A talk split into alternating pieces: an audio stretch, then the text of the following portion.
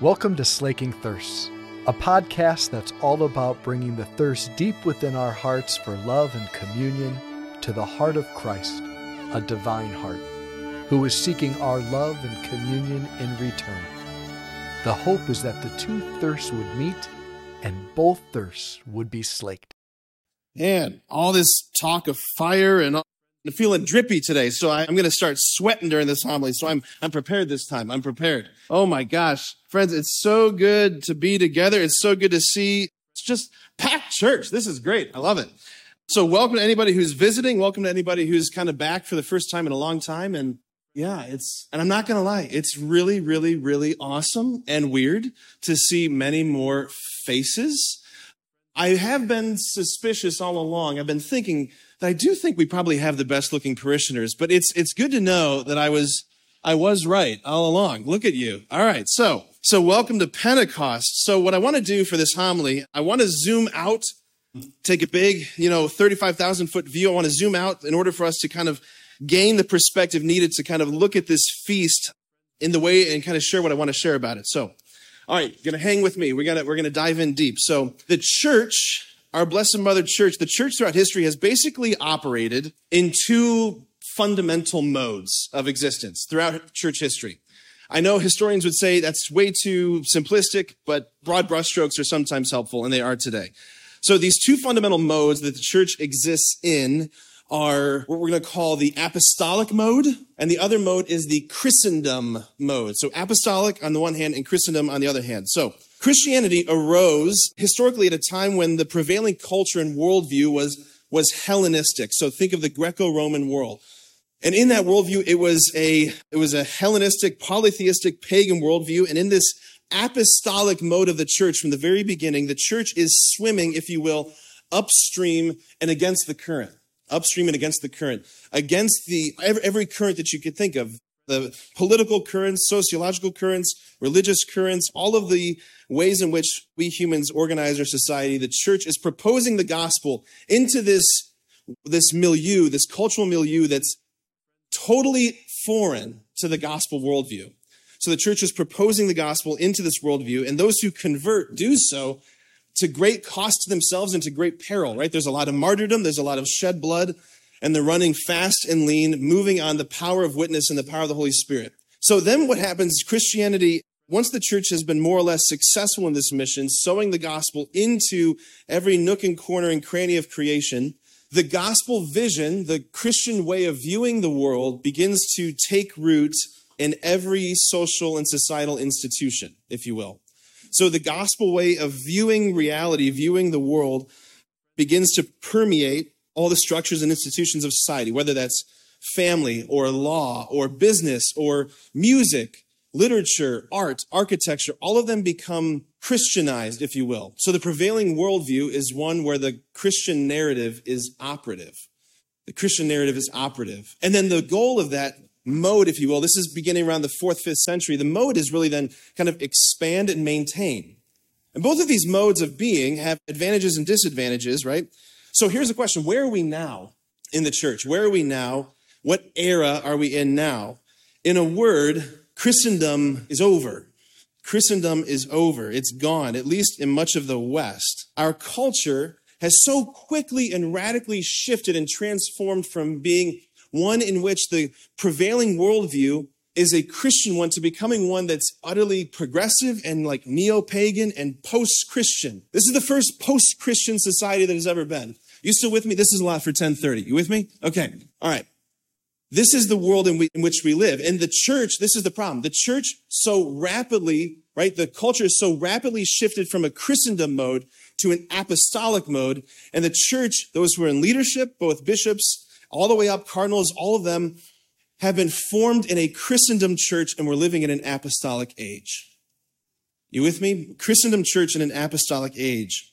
So, like all of the mayhem, all of the insanity, all of the craziness you're seeing around you when you turn on the news, when you scroll through social media, all of that stuff, when you're scratching your head and thinking, like, what in the world is actually happening to our world? What is happening to our culture? All of these things that seem so stable and foundational, presuppositions, ideas, ways of viewing reality that seem so given are all being challenged like and deconstructed, attacked, undermined, swept aside, and moved on, right? There's this deconstructing of the ways of all the structures, which means that the church, like the way that the church carries out her mission of evangelizing, of proclaiming the gospel, of forming disciples, the way that the church feeds the faithful, connects people to the sacraments, the way we do all of that has to adapt. It has to adapt. In this apostolic era in which we're in, it is simply not enough to do what we've always done. It's simply not enough to do what we've always done because we are paddling upstream. You're in a canoe and you're drifting downstream. You can put your oar in once and then you're good for like 10 more minutes. You're still drifting downstream, but you want to go upstream. Every stroke counts. Takes great effort to move upstream. That's what we're doing. We are proposing something that's upstream. We have to be way more intentional and honestly, way more dependent on the Spirit, which scares us because that means change. That means change. I don't know if we're all ready to admit it, but I think there's deep places in many of our hearts where we want safe and predictable and domesticated Christianity. This is what I think a lot of our hearts want a Christendom Christianity. We want a Christianity that fits into our family schedules, into our routines, a respectable Christianity. And we want a God who doesn't interrupt, a God who doesn't butt in, a God who doesn't have the audacity to have plans for us that are maybe contrary to the plans we have for ourselves. We want a God who more or less is just like there, who leaves us alone. We want a God who's like that majestic grandfather clock in the foyer of a nice house. He's there, he's impressive, he's keeping regular time, he's doing his job, and every once in a while, at predictable intervals, I'll hear from him, but I'm not really summoned to do anything. That's, I think, how a lot of our Christian brothers and sisters want our God to be. But here's the thing God, who is an all consuming fire, a God who is this driving wind, is a God who wants to change and consume me. A God who is fire and wind is not a God that I can keep safely at a distance. He wants to change me, move me, move in me, right? And by the way, by the way, like that is the only God that there is the God who is fire and wind, who wants to change and consume, who makes a total claim on me, that's the only God that there is. And the reality is, that's scary. That is scary. Like when I look at the church of the New Testament, when I read the Acts of the Apostles, when I read what happened here at Pentecost, when I look at Jesus' disciples, they were so radically spirit dependent that if God were to have withdrawn the spirit from the early church, like nearly all of their ministry, all of their activity, everything that they were doing, nearly everything would come to a screeching halt. But if you play it out, play it out, you know, in the reverse, that if God were to withdraw, I think the spirit from the church of today, I think 95% of what we do would go on as normal and nobody would notice. And that's a problem. That is a huge problem because the church, I want to share this image with, with you that the Lord shared with me over the week. The church is a sailboat, not a rowboat. I'm going to say that again. The church is a sailboat. She's not a rowboat. But the problem is, I think by and large, we have folded up the sails. We've put put out the oars because like this way we're in control and we can decide where to go and how to move. We like having our ministries. We like having our strategic plans, our methods, our ways of doing things, neat and tidy Catholic Christianity. And please don't think for a second that I'm just simply up here on this Pentecost Sunday, like excoriating the hierarchy. I mean, I am, but it gets, it, go, it gets worse. Like, because this is about us too. This is about us too. Like us, especially like those of us who've been called to live vocations of matrimony, priesthood, diaconate, like these vocations that the Lord has given us, they are not rowboat vocations. They are Holy Spirit. They are sailboat vocations. The only way to live Christianity is as a sailboat.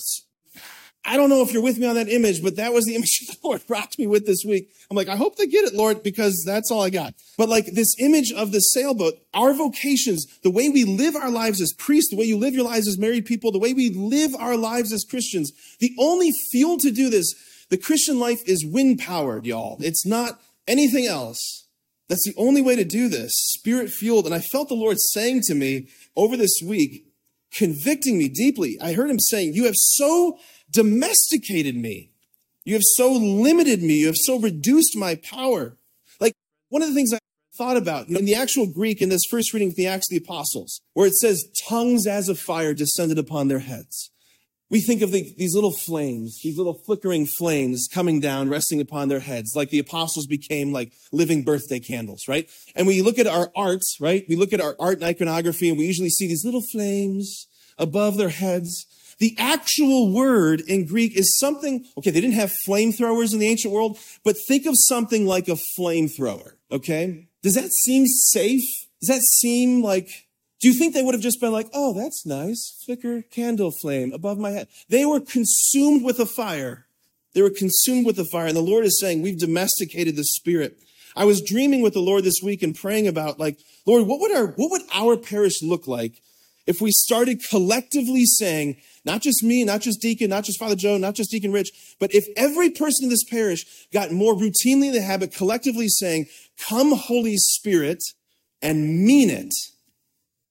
What would happen if this parish started breathing, Come, Holy Spirit, and we meant it? Because you see, I feel like when we say those words, I feel like most often we say, Come, Holy Spirit, but this is the other image Lord gave me. It's like we're sailors sitting on a boat in the middle of the Atlantic Ocean begging for a breeze. There's been no wind for days. And we're saying, God, give us a breeze. And we haven't even put up the sails. Yeah, God, give us a breeze. And he's going, Hey, dum dums, put up the sails. Put up the sails. You can talk all you want. Come, Holy Spirit, come, Holy Spirit. No, no, no. Like, who cares unless you've put up the rigging, unless you've rigged the sails, unless they're up and hung? We're saying it, but I don't think we really mean it because if we really meant it, if I really meant it, if we really meant it, it means that we're saying, God, we're willing for you to change us. We're willing to let you move us in different directions. We're willing to let you lead this parish. We're willing to let you lead our marriage and our family. We're willing to let you set the priorities and the agenda. We're willing to let go of old methods and step out boldly in new directions and do things that have never been done before.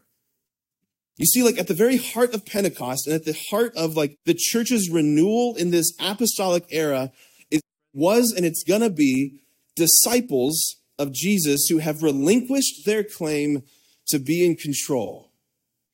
We love control. I know it because I hear your confessions. We love control.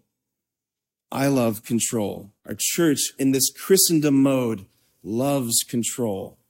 because of that, we've resisted the Spirit's work in our hearts and our lives and in the church for so long because we are so ensconced, stuck in these Christendom structures, Christendom thinking, Christendom strategies.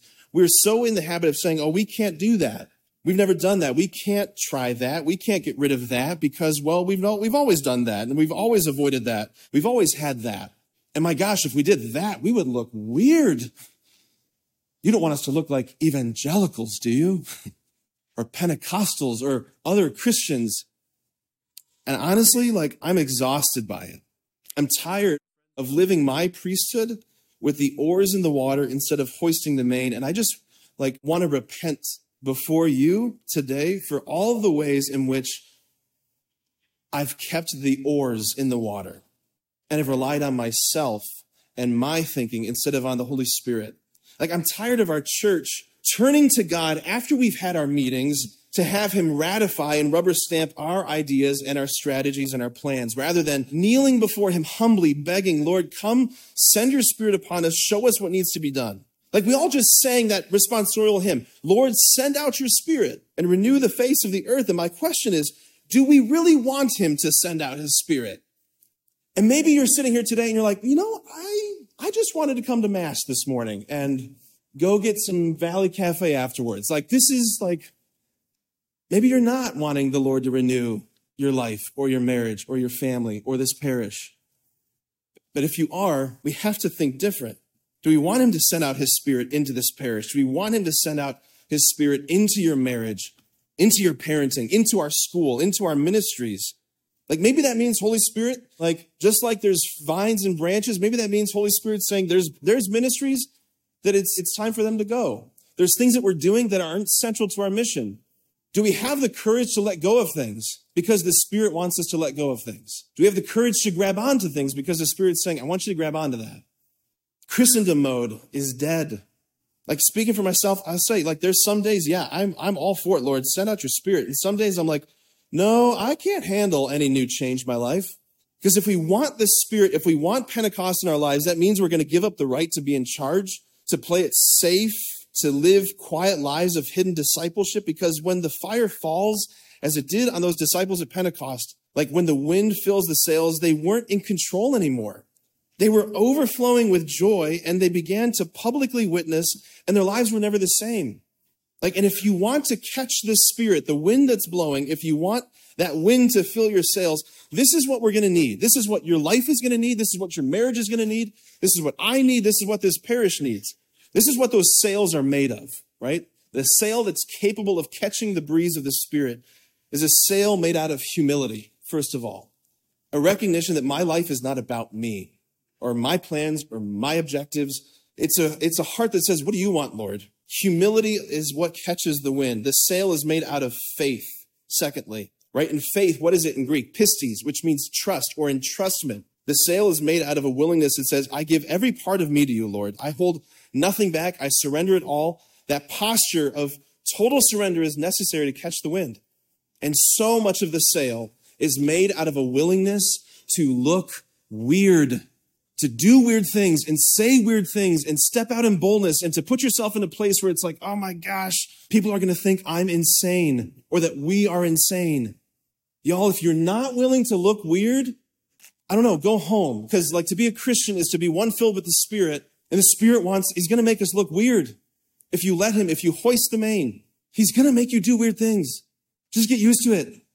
Get used to it. The sail is made out of courage, which is related to the looking weird part. Because the Spirit can only work in hearts that are courageous, because honestly, the Spirit wants to conform us to Jesus.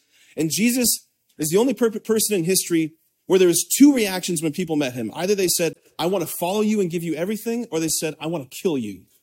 If you're going to be conformed to that guy, you got to have courage. And finally, this, the sail is made out of deep prayer and silence and interiority because the Spirit is a whisperer.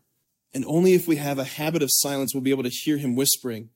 Friends, Jesus said he would send the Spirit to convict the world, not accuse the world or condemn the world, but to convict. And I was so convicted this week about all of this. And I just want to beg for your prayers for myself, for Father Joe, for our staff, that we would more and more have the courage to get the oars out of the water and that we would hoist the main and that we would just say, Lord, whatever you want, this is your parish, these are your ministries. We just want to be radically obedient to the Spirit. If we are praying for a new Pentecost and we are not willing to change, to look weird, to do new things, man, what are we even praying about? I don't know. A new Pentecost is going to be painful. A new Pentecost means things have got to end and things have got to begin. We got to step out in boldness, be courageous. And our blessed mother, she's the one who's going to show us the way. You want to know what the sail looks like? It looks like her. She's it. So come, Holy Spirit. Come, Holy Spirit, renew the hearts of your faithful and enkindle in them the fire of your love, Lord. Send forth your spirit, they shall be created, and you shall renew the face of the earth. Amen.